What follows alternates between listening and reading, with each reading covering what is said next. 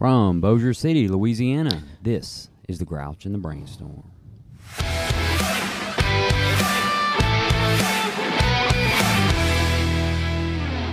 Welcome back. This is Mike from Bossier City. I'm here today with I got Jill, Hey, got Matt, Hey, hey. and as a uh, added bonus today, and this is a bonus episode which we have come to love, we have Lisa. Hey, everybody. And today is a very special day for Lisa. She is celebrating one year of recovery. Thank you, thank you, thank you. So I think I think we have a button for that. All right. Yeah. the crowd goes crazy. Crowd goes wild. Yeah. You know, it's, it's LSU game, Oh. LSU baseball. Oh, man. All about that. Yeah. And Lisa's uh, one year recovery date. And I think we're going to celebrate tomorrow. Is that correct? That is correct. So, I have a uh, couple announcements I want to make before we get rolling on with Lisa's story, and I'm going to start making announcements at the beginning of the show for all the listeners, um, in case they, uh, in case they want to interact with the show. So uh, we do have an email address that uh, me and the uh, co-hosts have access to, and that is G and B Bossier at gmail.com. If anybody wants to email us in some questions or interact, say anything, good, bad. It, it you know, it's it's whatever you want to do. We will respond to your emails. You know, as, as long as we keep them appropriate and respectful. Um, we have a voicemail. The telephone number on that voicemail is 985 377 4816. And you can feel free to leave a voicemail. That phone will not be answered, it is strictly for voicemails. And uh, we're working on a live stream date where we can uh, do a live show with some guests and all the co-hosts and just a, a, a really good time probably going to last for about an hour but on this live stream show you'll also be able to call in and ask us questions or give your input which we're always looking for and then you know some very special thoughts and prayers going out today for um, a couple of my uh, couple of my friends i'm not going to mention them by name but uh, I, I, I managed to work them into my prayers every day, and they're members of this family and members of my other family as well, my uh, my work family. So, thoughts going out for that, and um, with that, we are going to bring in Lisa, and Lisa is going to tell us a little bit about what she's done in the past year. So, go ahead, Lisa, hit it. Well, I'm Lisa, and my sobriety date is June the 25th of 22, and I'm super, super excited about that. I mean, but it's really a truly a miracle in my life, and that is so true. I said that I hope I could get through this without crying um, because I've been reflecting a lot for the last couple of days. And a year ago today, I was in CCC. And I'd never been in jail before in my life. And so I landed there, and um, it was not underneath good circumstances. And yesterday I got this letter in the mail, and it was from the hospital, and it said six fourteen twenty two. And I thought, when the hell did I go to the hospital?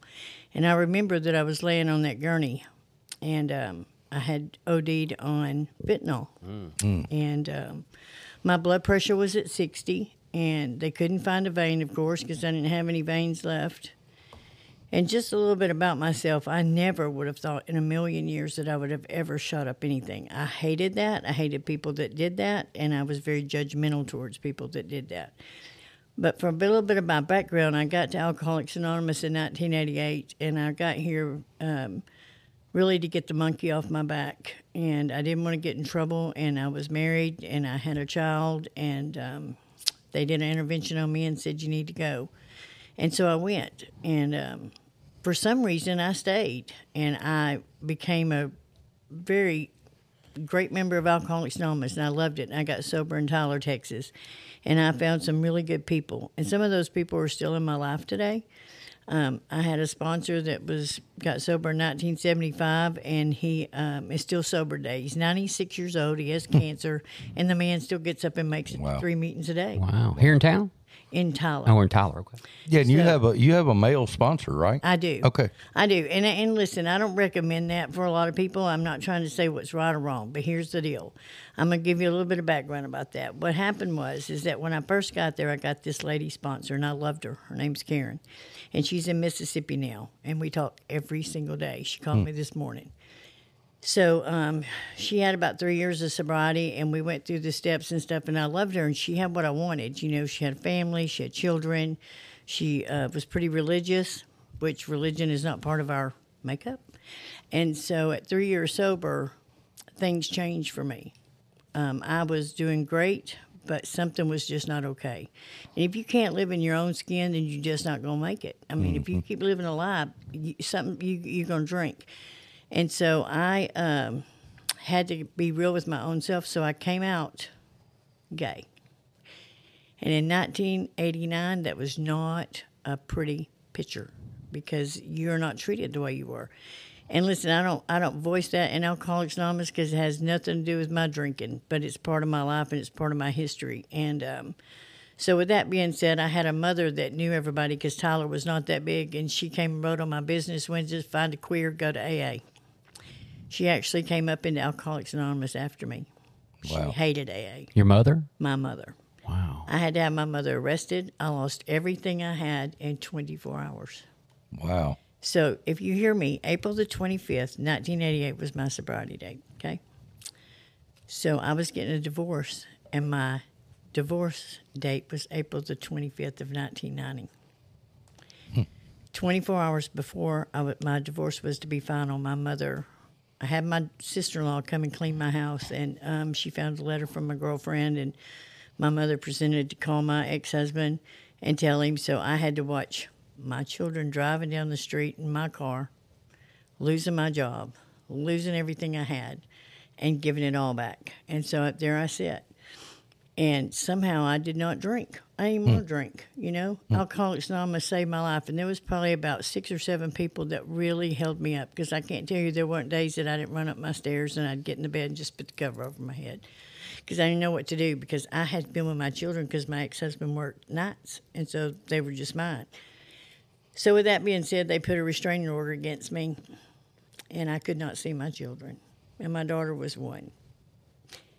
And probably about my six year in sobriety, she uh, said, I love you, mommy. And I thought, You've never said it like that. And she said, Well, I just realized that you were my mommy. About how old was she? She was five. Okay.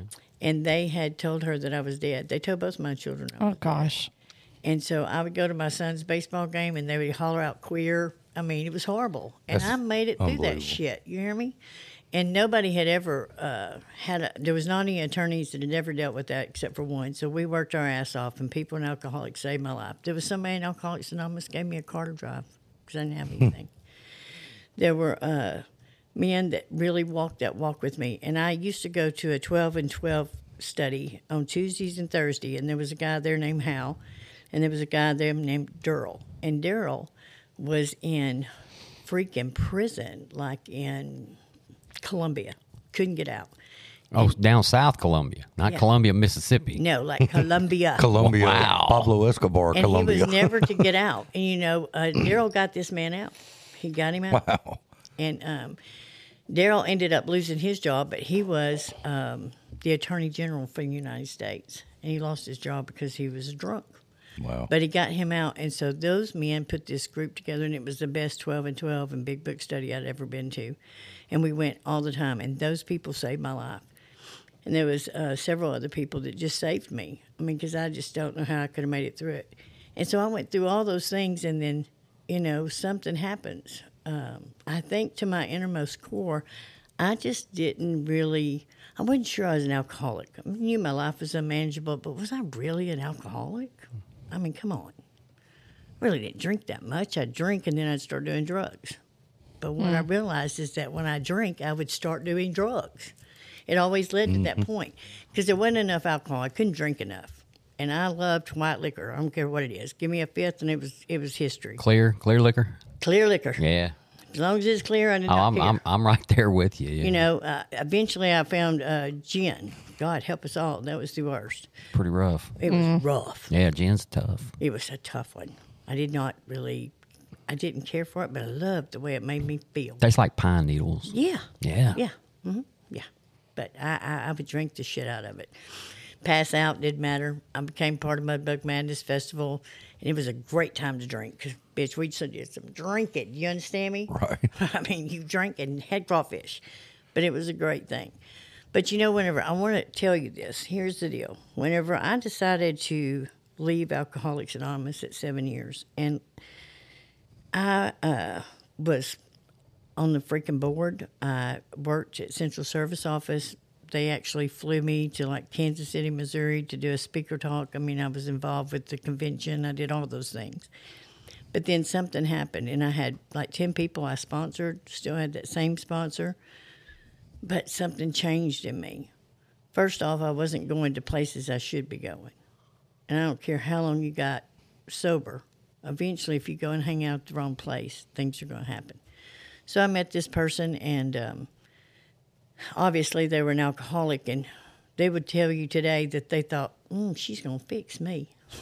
no, you're going to fix me. And so um, she just kept saying that she just wanted to do a little cocaine with me. And I said, no, you don't really want to do cocaine with me because uh, I don't handle that very well. But I should have known something, you know, because I wanted to kiss her because I love the taste and the smell of that alcohol. Mm. Wow. That's the God's honest truth. Yeah. And then, you know, I wanted her to drink because then I could have, I could, I could get a little bit of that from you by Right. osmosis. And so uh, things just kept getting hairier, and um, I had opened up a 17 station salon, and all of remember I'd gotten fired, and my mother knew everybody. And then at this point, at seven years, I'd opened up a hair salon. All uh, my mother was working for me. Every hairstylist that ever taught me anything was working for me, and I fucking walked off.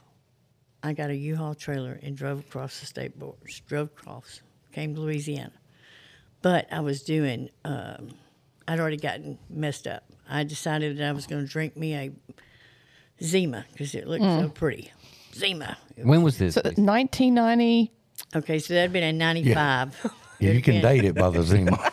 Yeah. Zima was starting to phase out by 95, wasn't it? No, Yeah. it, it, it just really pretty much came on like the year before. It didn't last long, like a couple No. of years, but just the look of it. And I thought, man, I wonder what that damn Zima tastes like, you know. And so I um, stopped at the nearest store. First off, she said, "Don't you think you should call your sponsor?" And I said, "Sure." So I picked up my phone. I called my sponsor that been sober since 1975, and I said. So I think I'm gonna stop up stop at the nearest bar and try some controlled drinking. He said, "Let me know how that goes for you." and she said, "What do you say?" And I said, "Let me know how that goes for you." And you know that man never stopped talking to me. In all these twenty something years, any time that I ever picked up the phone and called him, anytime I ever needed him, he was there for me. So to me, he is the epitome of what Alcoholics Anonymous is. He never judged me. He never um, you know, said, You're just no use. He just kept holding on. And he loved me. And he was somebody that really, my father had gotten killed when I was six months old. And he was the first man I ever trusted, you know, and that was a big deal to me. You know, and you have a lot of things that you go through. And when I first got to Alcoholics Anonymous, I freaking hated men. And I love you guys today. But then I freaking hated you because I thought you were the epitome of hell. and so I had to walk through a lot. And I got a counselor, and um, I stayed with them for seven years. And I worked through a lot of things. And it took Alcoholics Anonymous and it took her to get me to where I was at. And then I was this strong person. Believe it or not, me sitting here talking because I can talk your head off. At one point, I couldn't talk to nobody, and I was a hairstylist, and I almost got fired because I wouldn't talk. And I thought, hell, how am I going to do that? That's when methamphetamines came upon. Oh, yeah. Chatty give me a little bit of damn methamphetamines, and I could rock that world. Well, just FYI, I would have loved a hairstylist that didn't talk. Yeah. That, that, I just a tattoo artist, a hairstylist, and an Uber driver that don't you, like, talk. shut your mouth. Right down my alley. Right. You know, but back then, you know, these, and so it wasn't too long. She said, You're fine, just go back to talking. And I said, Okay. And I became a top hairstylist. I mean, they gave me awards, uh, they flew me everywhere. But, you know, it was just that alcohol and drugs was my solution to everything. I mean, it really was my solution. I thought I had found God, actually. I mean, my God, I could talk to people, I could stand up to you, I could bitch at you, I could do a lot of things to you. I could lie to you, I could steal from you, I could do a lot of things. But that first time around, I never got that far. You know, I just, uh, things just started falling apart. But this time, You know, I took that one drink and I thought, wow, look at me. Isn't it grand that the wind stopped blowing? Yeah. Yeah. Ain't nothing going on here. I did good. I'm proud of myself. I'm not really an alcoholic. So I went with that and I fell asleep on the way over here. And then I came to, of course, and then, of course, we tried some cocaine and we tried some methamphetamines. And I'd said I would never do methamphetamines again, but by God, there I was. And I made myself quit. So, see, you can do things. I mean, just because you're an alcoholic, you know, you'll hear some stories that, like, once you pick up drink, you'll never stop drinking. Well, that's just not my story. My story is, is that I could stop drinking long enough to take my kids to the show. I had a home. I built a home, had a job. I was top stylist, doing all these things. But underneath it, there was always something missing. And so eventually, um, I left that alcoholic, you know, and I was I was happy with that alcoholic because I could always look at you and say you're worse than I am. I mean, look at you. Who the hell are you? I'm not like you. I have a head full of AA and I know how to do this and you don't. And then eventually you start forgetting that. And I tried to come. I'd go to Highland, I'd go to Koala, and I'd sit in there and somebody pissed me off or say the wrong thing, and I was just looking for an excuse. The most I ever got was like 30 days, you know? And then finally, I uh, just said, fuck it. I mean, I'm just not going to make it back there. And then something happened. Circumstances happen in your life. And um, I had kind of gotten to a place to where I was partying a little bit too much. And my daughter was trying to talk to my mother, and, you know, things are happening. So my kids and my mother quit talking to me.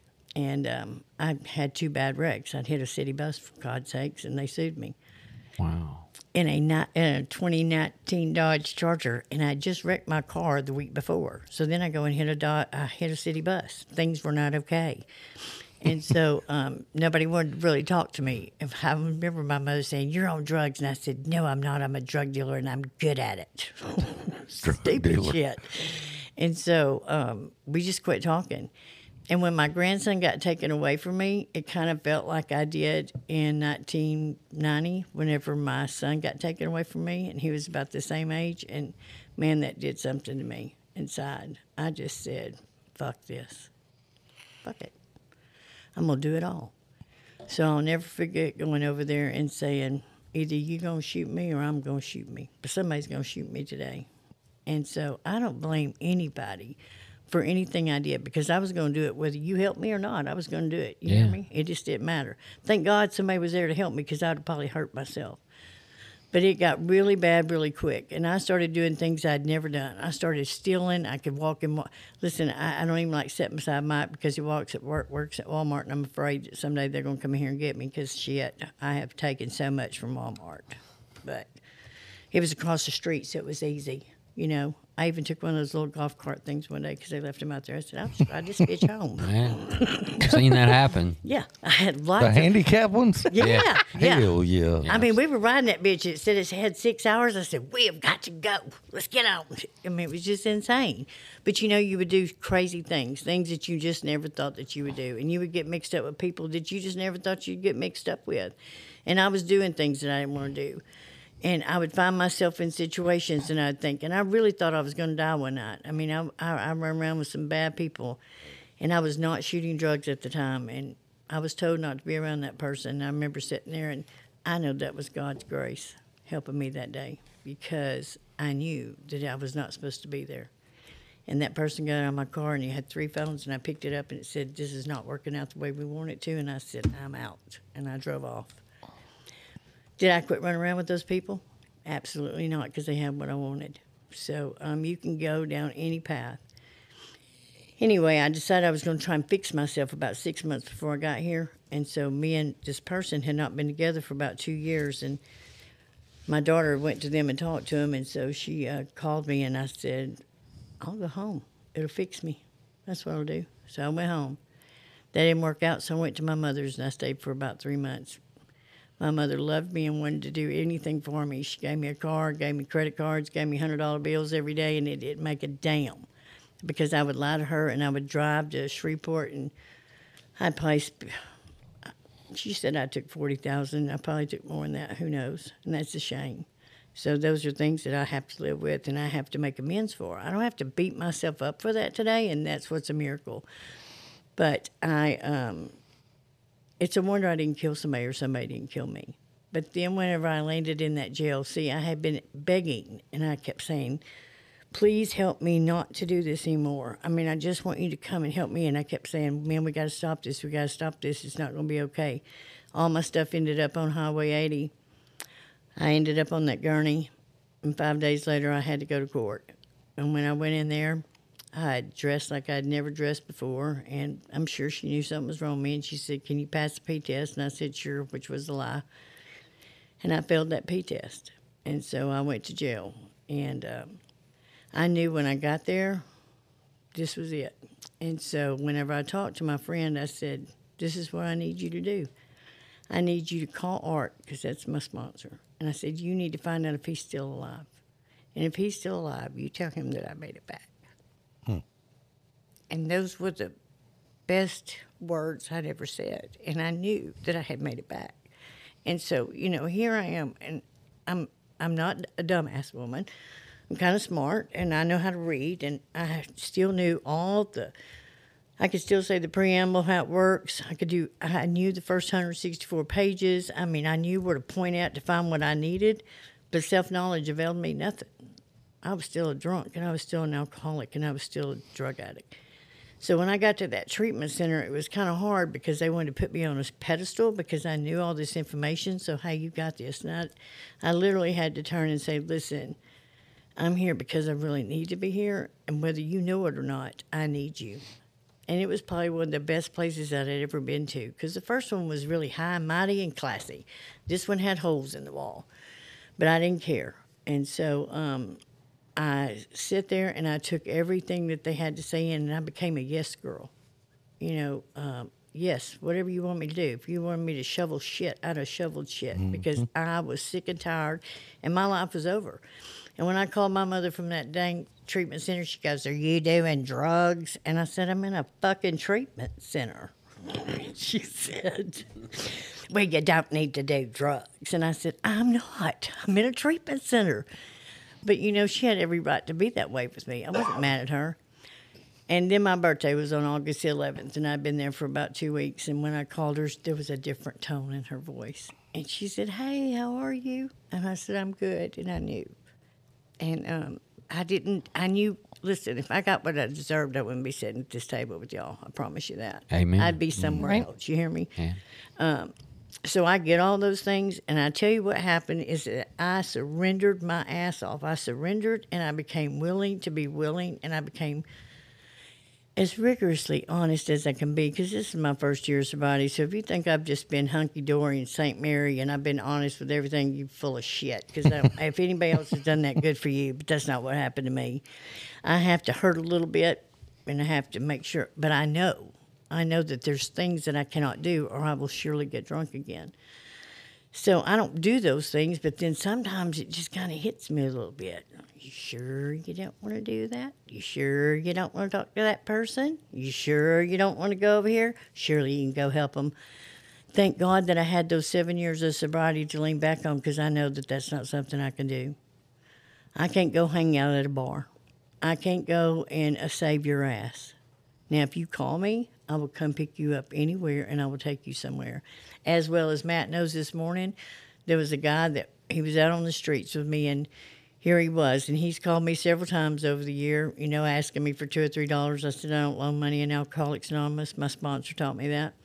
And so I don't loan money. If I give you something, I just give it to you because I can't afford the resentment like a normal person.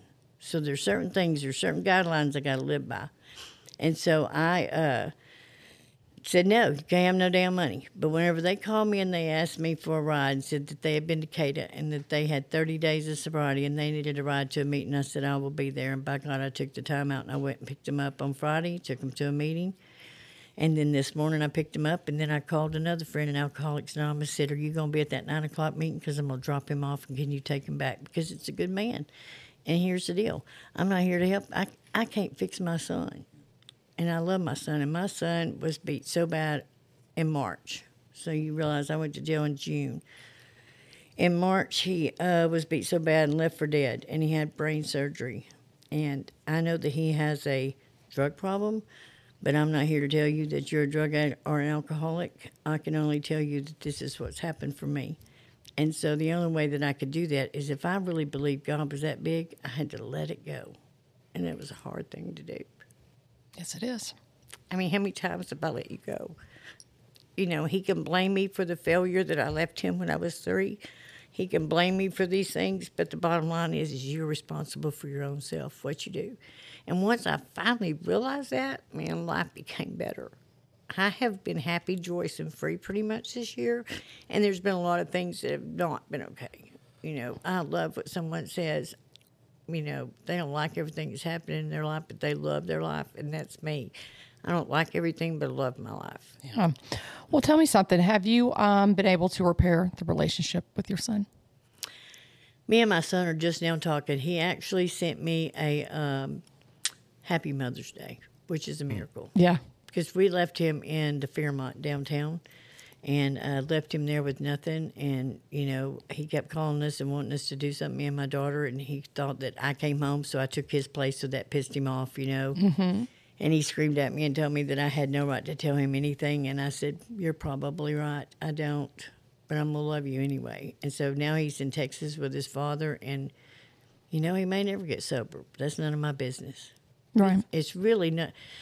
I've always believed that my children are just a gift. I mean, I had them to raise them for 18 years. Um, I tell you, one of the biggest miracles, Jill, that happened was me and my daughter was sitting on the couch the other day, and her youngest son had went off for two weeks with his dad, and she had never been away from him. And she was sitting there, and she goes, "Mom, I don't know how you did it." And I said, "It was tough. It was really tough." I said, "But you know, I hate that you had to feel this way." I said, "But I made it through it," and I said, "I was sober at the time." So little miracles like that really mean a lot to me. Um, my mother may come here tomorrow to see me get my chip at five thirty. Remember, she was the woman that came up into AA and hated AA. Yes. Is that not a miracle? She- Yes. she's in Tyler now. She's still? in Tyler. She's seventy five and still drives ninety five. Well, my hat's off to your mother. I'm, I'm telling you, she Heck don't, yeah. she she is a go getter. She still works, you know. She just won't. She won't. She lost her husband about two years ago, and he's a good man. Um, so she's okay, you know. Uh, I love my mother. My mother has done nothing except been my mother and my dad all put together. And my mother, I, I was not a planned person. You have to understand that she was only 16 when she had me, and so she has a lot of guilt. And here's my deal about that: is that quit blaming yourself. Mm-hmm. If you hadn't have left and you hadn't have done these things, I wouldn't know that there was a way out. So everybody teaches me something. Every meeting teaches me something, good or bad. But if you're new at Alcoholics Anonymous, you just need to hang on for your ass and don't let anybody get to you. Um, because there's people that's going to say something that you ain't going to like. You know, uh, you ain't got the right this. You ain't doing this right. Anytime I start hearing you, I usually kind of tune them out because that preamble plainly states that I'm only here to share my experience, strength, and hope. Yep. And I would tell you the other night I was laying in bed and I watched this documentary, and I've watched a lot of stuff about Alcoholics Anonymous over the years, but this was a documentary, and it had just Bill and Lois. I mean, the true Bill. It wasn't a fake one. It was Right. Bill. And it had him going through all this, and you know, the first time that he came, he really came because his life was just uh, out of, out of craziness, and he thought self knowledge would keep him sober Yeah. and he tried and he uh, signed a contract with these people because they wanted to be a part but if he drank that they just he would he would lose all of his Null and void. yeah and so he's sitting there and he sits there for a couple hours and i thought about myself because listen about six months ago i saw this thing on tv and it said rabbit hole whiskey. And i said motherfucker I want some rabbit hole whiskey. I've never heard of that shit. And when i was watching bill he said what's that y'all drinking? Apple whiskey. I've never had apple whiskey but i'm not going to drink it. And lo and behold about two hours into it he said i'll have an apple whiskey there he was Our mind says, "Yeah, I've always liked apples." You Yeah. know, that's right and so you end up doing it I like apples. Yeah. I like pickles. I like hot dogs, but I don't like a pickle dog. Hot dog whiskey. That sounds horrible. anything. Ew. Sorry. God. Kind of like Sorry. Jägermeister. I never understood why anybody would drink that. It tastes like cough syrup, but whatever. It's pretty rough, yeah. I, I don't get it. I What mean, tastes like cough syrup? Jägermeister. Jägermeister. Oh, Jaeger. Yeah. I just, mm-mm, no. I mean, now I would have drank it if it was the only thing. Bet your ass I would have drank it. Said, woohoo, love this scope, but whatever. But, you know, it is what it is. But anyway, when I was watching that, the biggest thing was it just made me tear up because, you know, here's this man that didn't know what he was going to do. And Dr. Bob and Dr. Silkworth saved our lives because those people were being locked up. They were getting, um, they would have brain surgery. They would take Lobotomies? The front, yes, they would take the front part of their freaking brain out so to help them from not. I mean, these people were just alcoholics, but they were treated horrible and locked up. Mm. And then finally, we have Bill, you know, and I love Ebby. I do. Always, I always admired Ebby. I liked him, and I hate that he killed himself. He found religion, but sometimes religion is just not going to work for us. We got to find something different, and that's what I love about Alcoholics Anonymous is it gives us all the way out. Because I don't care if you're a Buddhist, I don't care if it's a tree, I don't care if it's you. Mm-hmm. But find something that's going to help you, and that group can help you. You know, at first, when I first, very first got to Alcoholics Anonymous, I knew that there was a God, but I didn't really care for him. I just didn't like him. I thought he was a piece of shit, pretty much. He had baptized my uncle, and then I went down to get baptized, and he said no, I wasn't ready. And I said, well, obviously God hates me, so I'm pretty sure I was not have a good contract with him. So um, it really did have a hard hardness on me. But over the years, in those seven years, you taught me about forgiveness. I had forgiven my uncle that had molested me for all those years. I could stand in a room with him, and he never spoke to my children all the time they were growing up. Now he ended up pretty much killing my grandmother, and he died. And then I found a lot of information. And what am I going to do with that information? Am I going to let it eat my soul, or am I going to let it go and move on? And so I moved on. I am uh, a byproduct of Alcoholics Anonymous. Anything that I say or do is truly a byproduct. I've stole it from you. I have um, learned it from you. I have read those books, and I'm not special in any form or fashion. I'm just, I just want to be one among many, and I just want to grow. And this has been a miracle year. You know, they say that it's it's a miracle, and it is a miracle. And it was kind of still tough because I still knew a lot about Alcoholics Anonymous. And of course, a lot of people when I first got here was like, "You don't need a man sponsor, you need a woman sponsor." You know what? I just need somebody I could trust. Yeah. Mm-hmm. Yeah. That man knew me. That man loved me, and I was by God going to use him. And then I come to find out, you know, James that does the recordings at the Tri-State Convention. okay? Yeah. So I go to my first tri-state convention, and um, they say James is back there selling CDs, and I said, "Damn." James was married to Karen, my woman sponsor. So I'd known him, and he had recorded me a lot of times. So I walked back there and I said, "Hey, James," and he goes, "Hey." So he gave me Karen's number, and I got in touch with her. So I have this network of people that love me. Now I've had to make friends here, and I didn't believe that Shreveport and Bossier could keep me sober because y'all just weren't as good as Tyler. Yeah, Tyler is a little up there. Irrelevant. You Spent people, some time in Uppity. Tyler. You people are just the Where same. the Brazilian steakhouse is. Yes. Yeah, we're already bragging on some food y'all have over there we don't have here. So Well, we can all just go over there one day. Yeah, I'm I mean. I love I love going to Alpha there still, and I see people that I haven't seen in years that you know they've known me. So that's a good thing because you need somebody to get to know you for. Uh, for is that your group over there, by the way? It is. Okay. It's called the Alpha Group. Yes. I mean, I got really sober and stayed sober for a long time at Lake Street, but Lake Street just got mowed down, you know. And um, Don Fenton, he is dead now, so I can say his name. He was in Alcoholics Anonymous, and he was the one that gave me a job when nobody else would give me a job. And he died in Alcoholics Anonymous. And Patty just died about two weeks ago, and she was an amazing woman. And she loved him, and they stayed married all those years, All these folks up in years. up in years. Yeah. Yeah, yeah. I mean, I and I ran around with a lot of old sobriety. You know, back then in the eighties, dude, you uh, went on a lot of twelve step calls. Yeah. I mean, you would get in the car and all of you would go to speaker meeting somewhere. I mean, you were on the road, and I loved it. Hmm. but I learned to hang out with the winners. And it doesn't mean that just you're here and you're two days sober and you're not a winner because you're a winner because you're in the room. But my problem is, is I got to have people to have something that I need because if you're not giving it to me, then I can't give it to that one day person.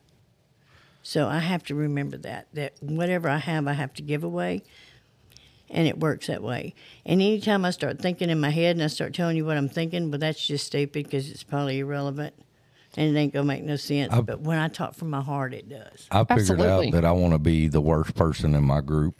Do When you? I look around, I'm like, I want to be the lo- the least.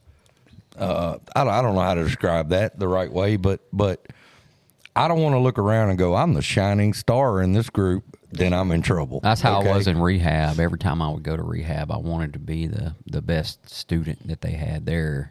but I want to be around people, like you said, be around the winners and be around people that are doing what I've done and have done it before me. Uh, you know, um, and not even sobriety wise, but just in life in general. You know, I don't want to hang around with uh, people I used to hang around with. You know, and and because you're going to go wherever your group is. That's right. You know, whichever way they're going. So. You will. Um, so we we have new people listen to this, and that's kind of what this is designed for. You today is one year. Yeah. What has been some advice you would give somebody with that first year? I was just in a meeting last night talking to some people in a treatment center. We were talking about this exactly.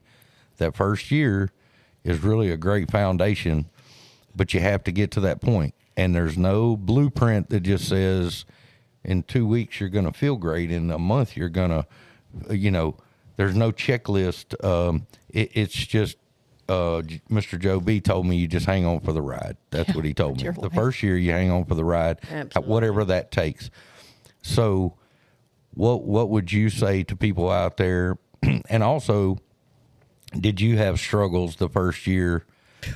Absolutely. What were some things you did to because you made it to the first year? So, what were some things when you did struggle? What did you do to alleviate that? So first off, whenever I left that treatment center, I think it's very important for me and for anybody is to know where you're going. I mean, if I didn't know where my first meeting was going to be, I mean, like when I got home off that off that bus, I uh, said I got to go to a meeting or I won't go. I knew that, so I said, uh, and I didn't have a car, you know, I didn't have nothing, so my daughter would take and drop me off and pick me up. And so I went to Koala, and no matter how I felt, I sit there, and I knew I was going there every every day at nine o'clock.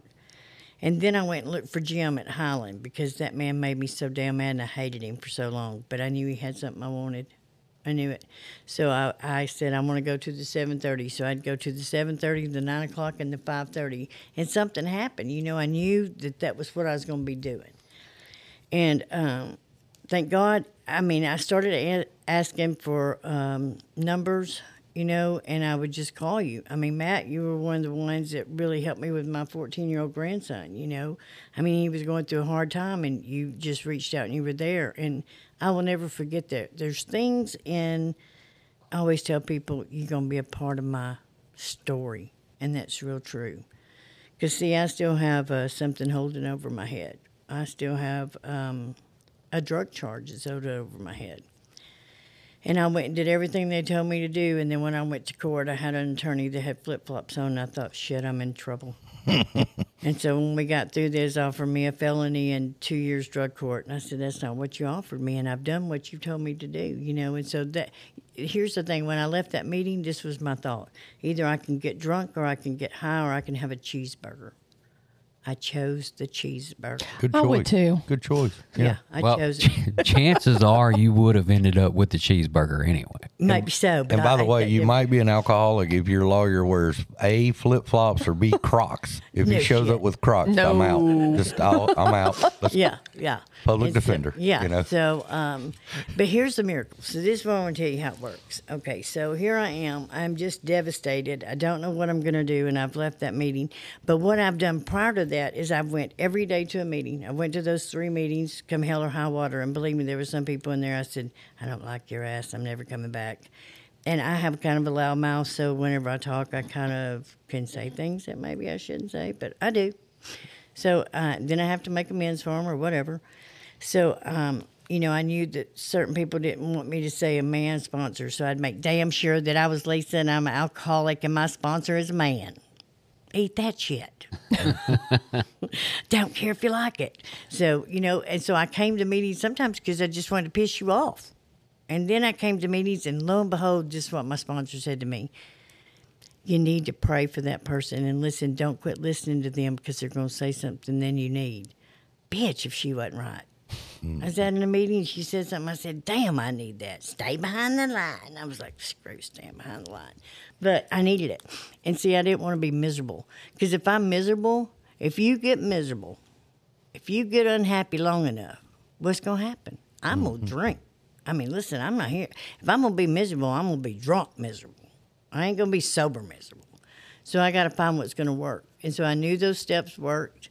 I knew, and listen, you can ask anybody. If I go and ask all three of y'all how to handle situation, you're all three going to give me a different answer, and I'm going to choose the one that's closest to whatever the hell I'm wanting to hear. So that's where your sponsor comes in. And if you get a sponsor you don't like them, fire them. Shit. There's no, we didn't sign some kind of contract.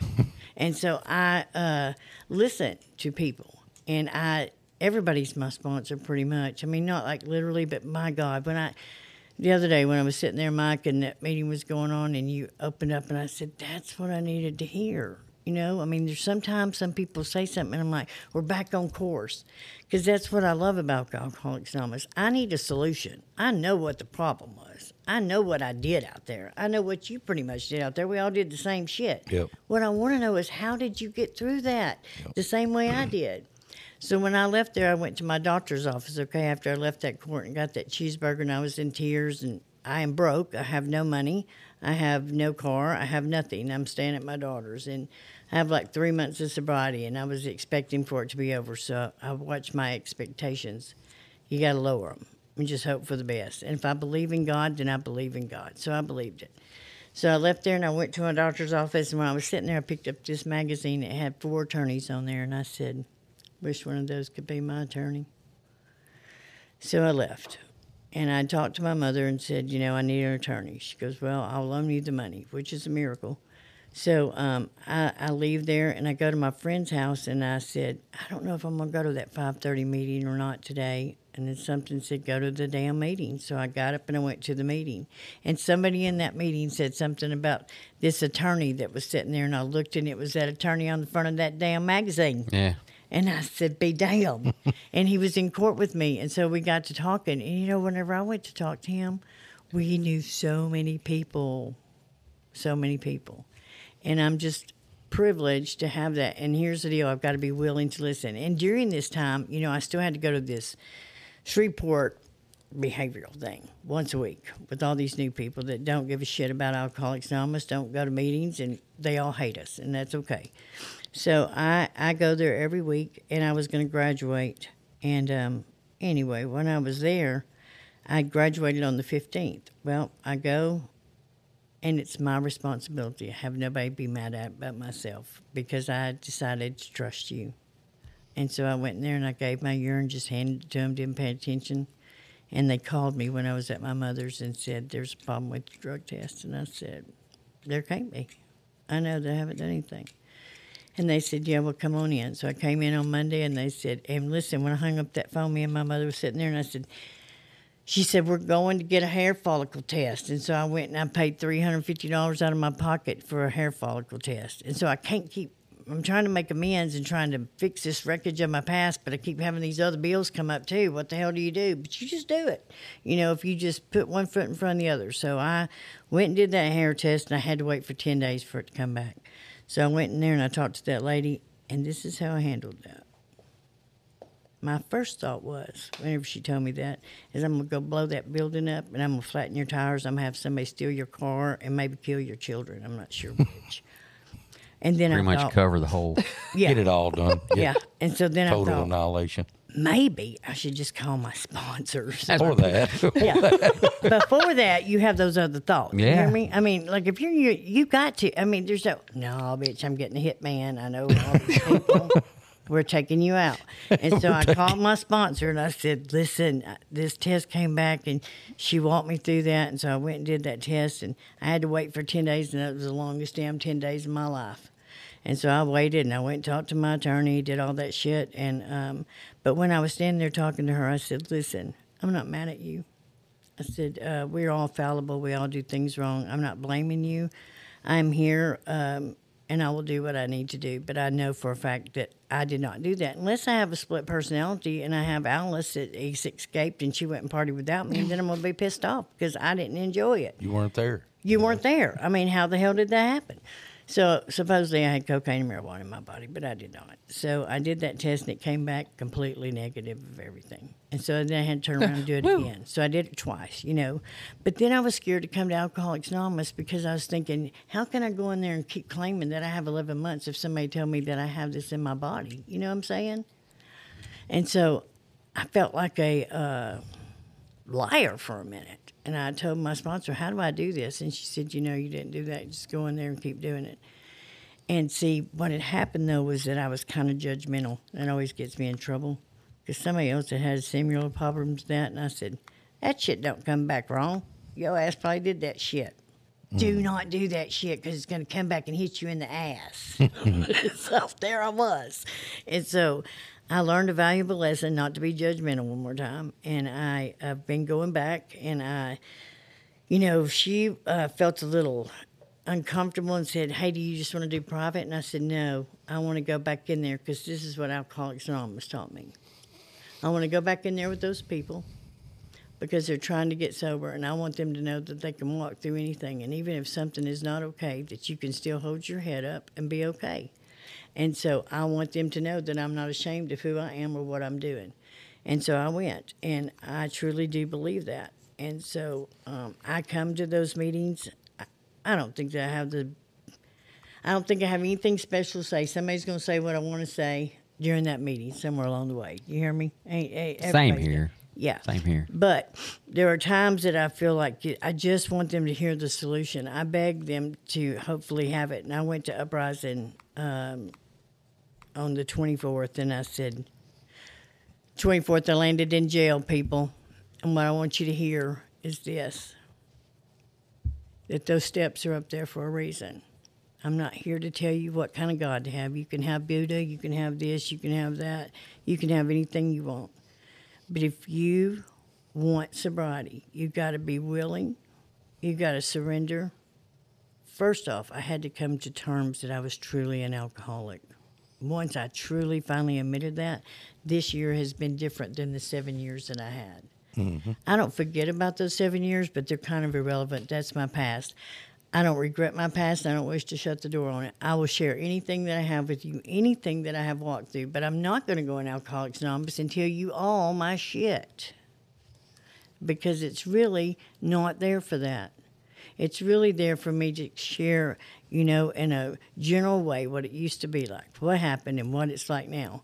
And if just one person hears something, and I have to remind myself of that sometimes, because sometimes when I listen to somebody, I'm like, oh, hell, I don't want to hear that shit. But there's somebody in that room that needs to hear mm. that shit. So who am I to say that, you know? You never know where it's going to come from. You never and who know. it's going to come from. And That's You right. know, so Maybe it's not me today, but I am happy to. I don't think I've ever been in an AA meeting where I didn't hear. It may be one sentence, but it stuck with me. Or that day I needed to hear it, and I may have forgotten it now. Yeah. But that day it was like, man, I'm glad I came in here, and I may have Yeah. been tired and aggravated and didn't want to be there. Yeah. But then something clicked. You know. That's right. So. And I will um, tell you this, you know, whenever you invited me to come over here, here was my deal. So all the time I've been coming here, I mean, I love you, Matt. But I was kind of, and I'm usually, listen, they used to call me the governor when I was out there because you didn't rip my ass off. I would come after your ass. You understand me? People knew that I was coming for you. But I get in Alcoholics Anonymous and Mike scares the fuck out of me.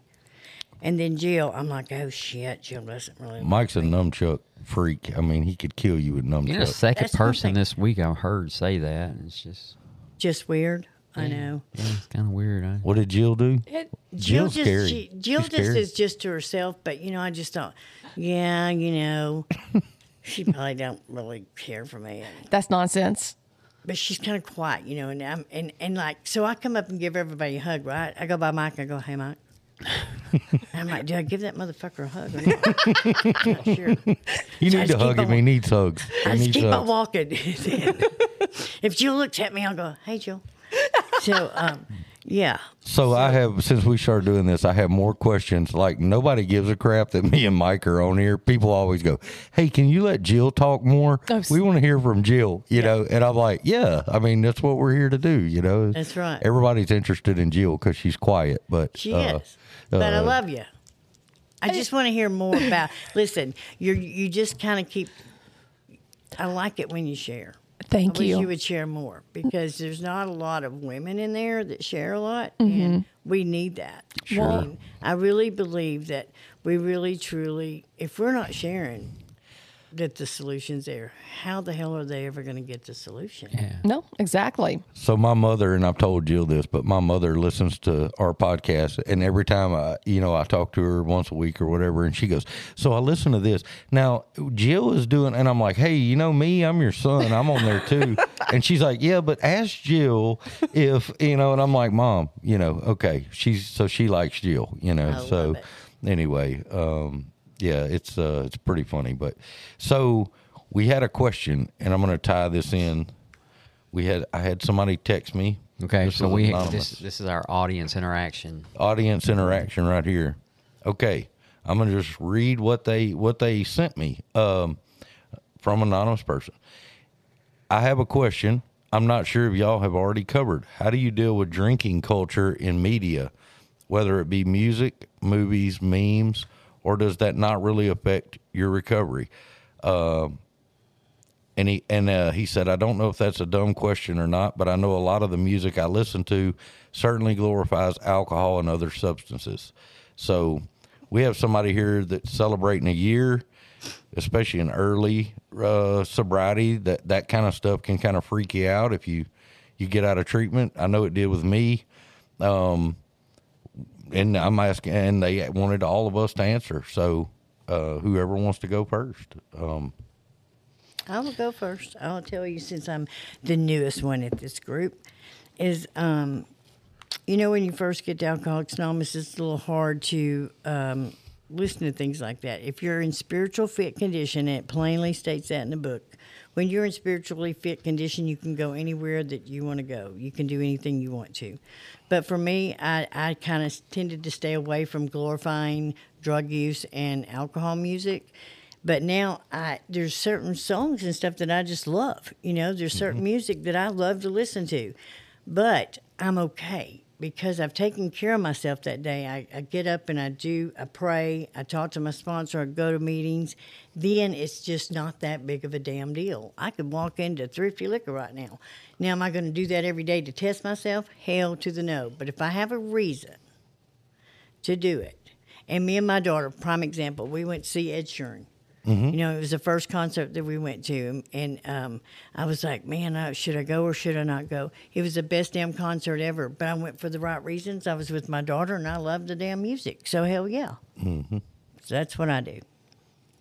if you saw my playlist in recovery, you would say he's not in recovery. But it was not the same same playlist year. four years ago. That's right. my first year, I was I was freaking out. It was like, hey, I don't need to. But today, and I was talking to another member of our thing about this the other day. We were working and we had the tunes on. Man, we were driving, and I looked over at him and I said, "A lot of this is horrible. Like I shouldn't be probably listening to this, but I like it, and it doesn't affect today." I enjoy the music and I take it for what it is, and uh, you know that type thing is not that big of an issue today and not that i listen to that type stuff all the time. I listen to other things too. I, and i love music so and it doesn't matter to me um, really literally any type of music um, except air supply. Roger i don't listen to air supply if he's listening. But um, yeah i I- you know uh, i can i can tell though there's some times where um, I probably don't need to be listening to certain things when I'm in certain moods, but um, but it is very important early on, you know, to set a tone for. And I'll tell this story real real quick with my sponsor. He's got a little speaker. We're in his boat fishing, right? He brings this little speaker, Bluetooth speaker. Bluetooth speaker, yeah. Gotcha. Puts it in the boat. He's like, We're listening to music today. First time we'd ever done it. It's all K Love for about 10 hours. It's just stuff off, you know, and I'm fishing and he's up there jamming, okay? And I'm thinking, can I K-Love? drown myself in a boat? You know, I love my sponsor, but there How bes- can I accidentally how hook can I? that speaker? Is there an alligator nearby, nearby I can throw my body in front of? Okay, I'm just being real. No, I get it. So get it. Get we're we're all the way, and he keeps telling me, you know, you don't need to listen to that crap. Uh, you know, you need to listen to positive stuff. And I'm like, yeah, maybe so. I mean, I, you're talking to a guy. I was listening to Metallica while we were driving over here. Love That's how I roll. Right. So, so. uh we this is like eight hours of this, Oh, and there's nowhere to go. Yeah, I was thinking if he cranks if he cranks the outboard, I'll just throw myself into the prop, you know, something. So we get all the way almost to the end, and he goes, "The last song. This is the last song, and we're leaving." And I'm going, "Thank you, God." And then I hear "Free Bird" from Lynyrd Skynyrd comes on, and it's about 12 minutes long. All day, K Love music, last song, and I was like, "Yeah, he is my sponsor," and he's up there jamming, and I'm like, "Okay, I can."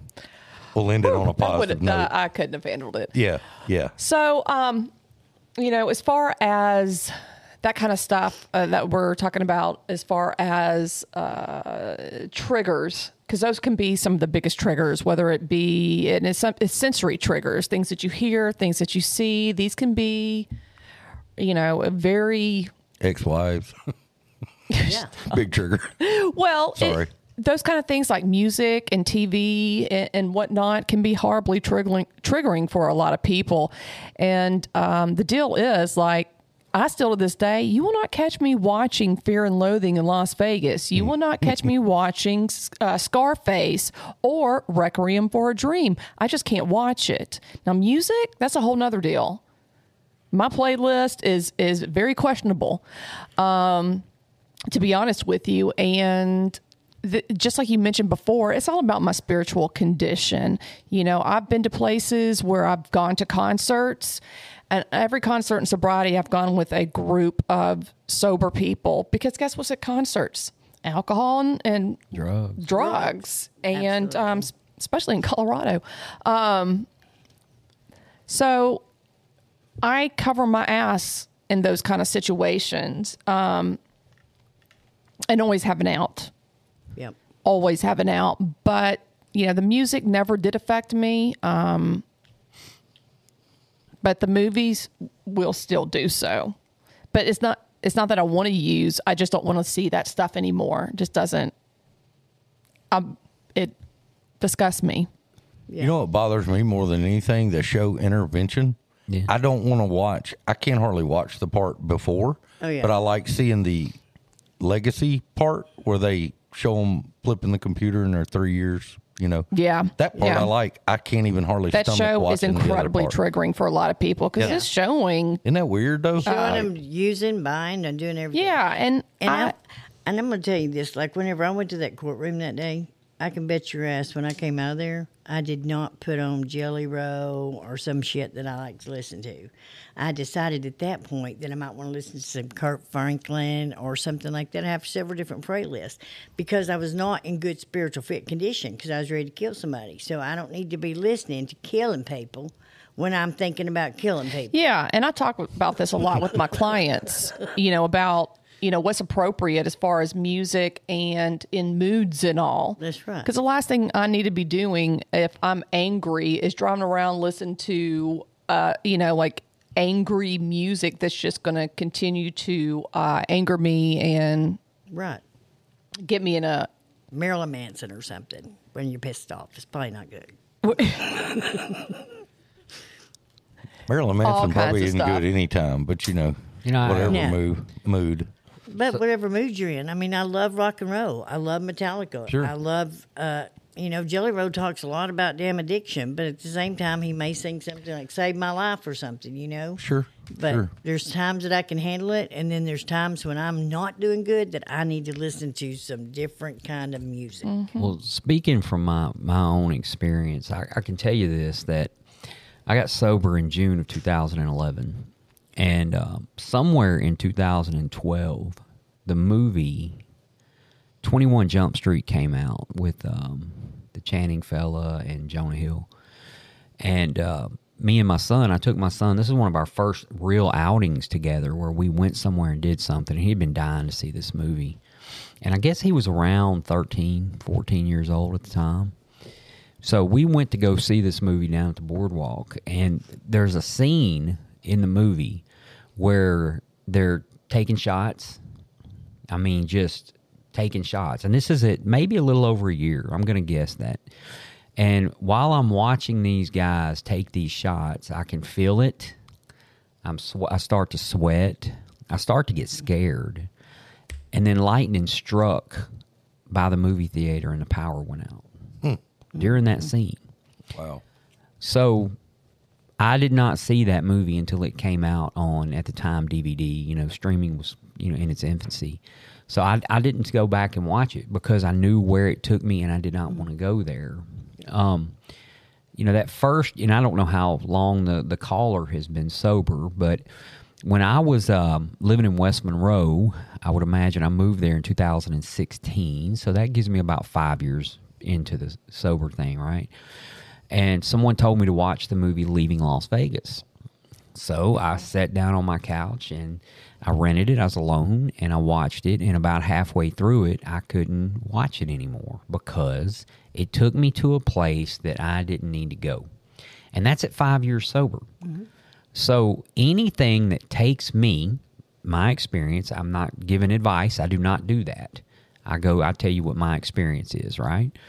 Anything that takes me somewhere I do not want to go, I do not listen to or do.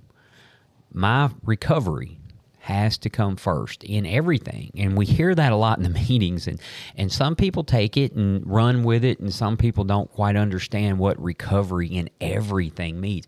If my job takes me to a place that I don't need to go, I don't need to do that job Absolutely. me. I, I, you know, again. But on the other hand, I uh listen to some some white zombie while I'm driving and it takes me to a speed limit I don't need to go. Correct. So flip the switch and I put on some Johnny Cash and I'm not going any damn slower. Yeah. exactly. But there are you know obviously the sensory you know that, that jill talked about there are things in our mind that go off. Some remind us of where we've been. I don't need to go there. I've been there. I visited. It's great but i'm not going to live there right? Mm-hmm. And and some can take us where we want to go. And i choose today to do those things that are going to take me where i want to go and if I see something, and that's in, um, I've got a little over 12 years sober, and still to this day, if there is something, I let's just say drama, just just in everyday life, just drama. If it takes me somewhere I don't want to go, then it's going to be removed from my life. It's it's just not going to exist, and that's coming from anywhere, you know. And I had to learn these lessons the hard way. But year six was really tough for me because I allowed my emotions to come in and take over the AA training because I thought I had it, right? I don't want to go back to day one and I don't want to go back to year six. So, handling those things is if that situation, if that music, I mean, and Batman used to say it best he would take a whole nother route home because his normal home route used to take him by honky tonk. He used to go honky tonk. he used to go dancing at or a dance hall. He called it a dance hall, but he would take a whole nother route home. And so, I'm trying to better myself, and my, my especially that first year. I mean, I was I was like going to a meeting every day, no matter what. I was running or walking, you know, depending four miles a day. I was going to work seven days a week to occupy my time, and in the meantime, I didn't. None of those things hurt me. None of them, right? I was doing those things that headed me in a direction that I needed to go because I didn't want to go back. So if I'm driving down the road today and something comes on the radio and it reminds me of a time and I start living in nostalgia, right? In that negative time period, because I'm sorry, but there is some Air Supply songs that were popular before I was drinking, and I like to listen to them. But if it brings me back to a place I don't want to go, then I'm not going to do that. That's how I handle it, and that's just from my own personal experience. But we are about out of time, guys. Lisa, so can I you're say awesome. one more? Sure, go one ahead, more Lisa. thing. One thing that I really uh, want to talk about is because you know, like we all get together, me and my daughter and somebody in recovery, and we were all laughing about the good times that we had. Okay, but you can't stay there. If you talk about it too long, it's not a pretty picture. You've got to follow that through. Remember, don't ever forget that last drunk that you had because if you ever forget that, it's a scary place to be. And I never want to forget that. That's it. I really love y'all. Thanks for inviting. Thank you for coming Thank on. you. Look forward to having you back again. Happy birthday, Happy Thank you. birthday. Yes. Congratulations. Absolutely. It feels good. and it looks good. Thank you. Yep. I'm Mike for Grouch and the Brainstorm, signing off.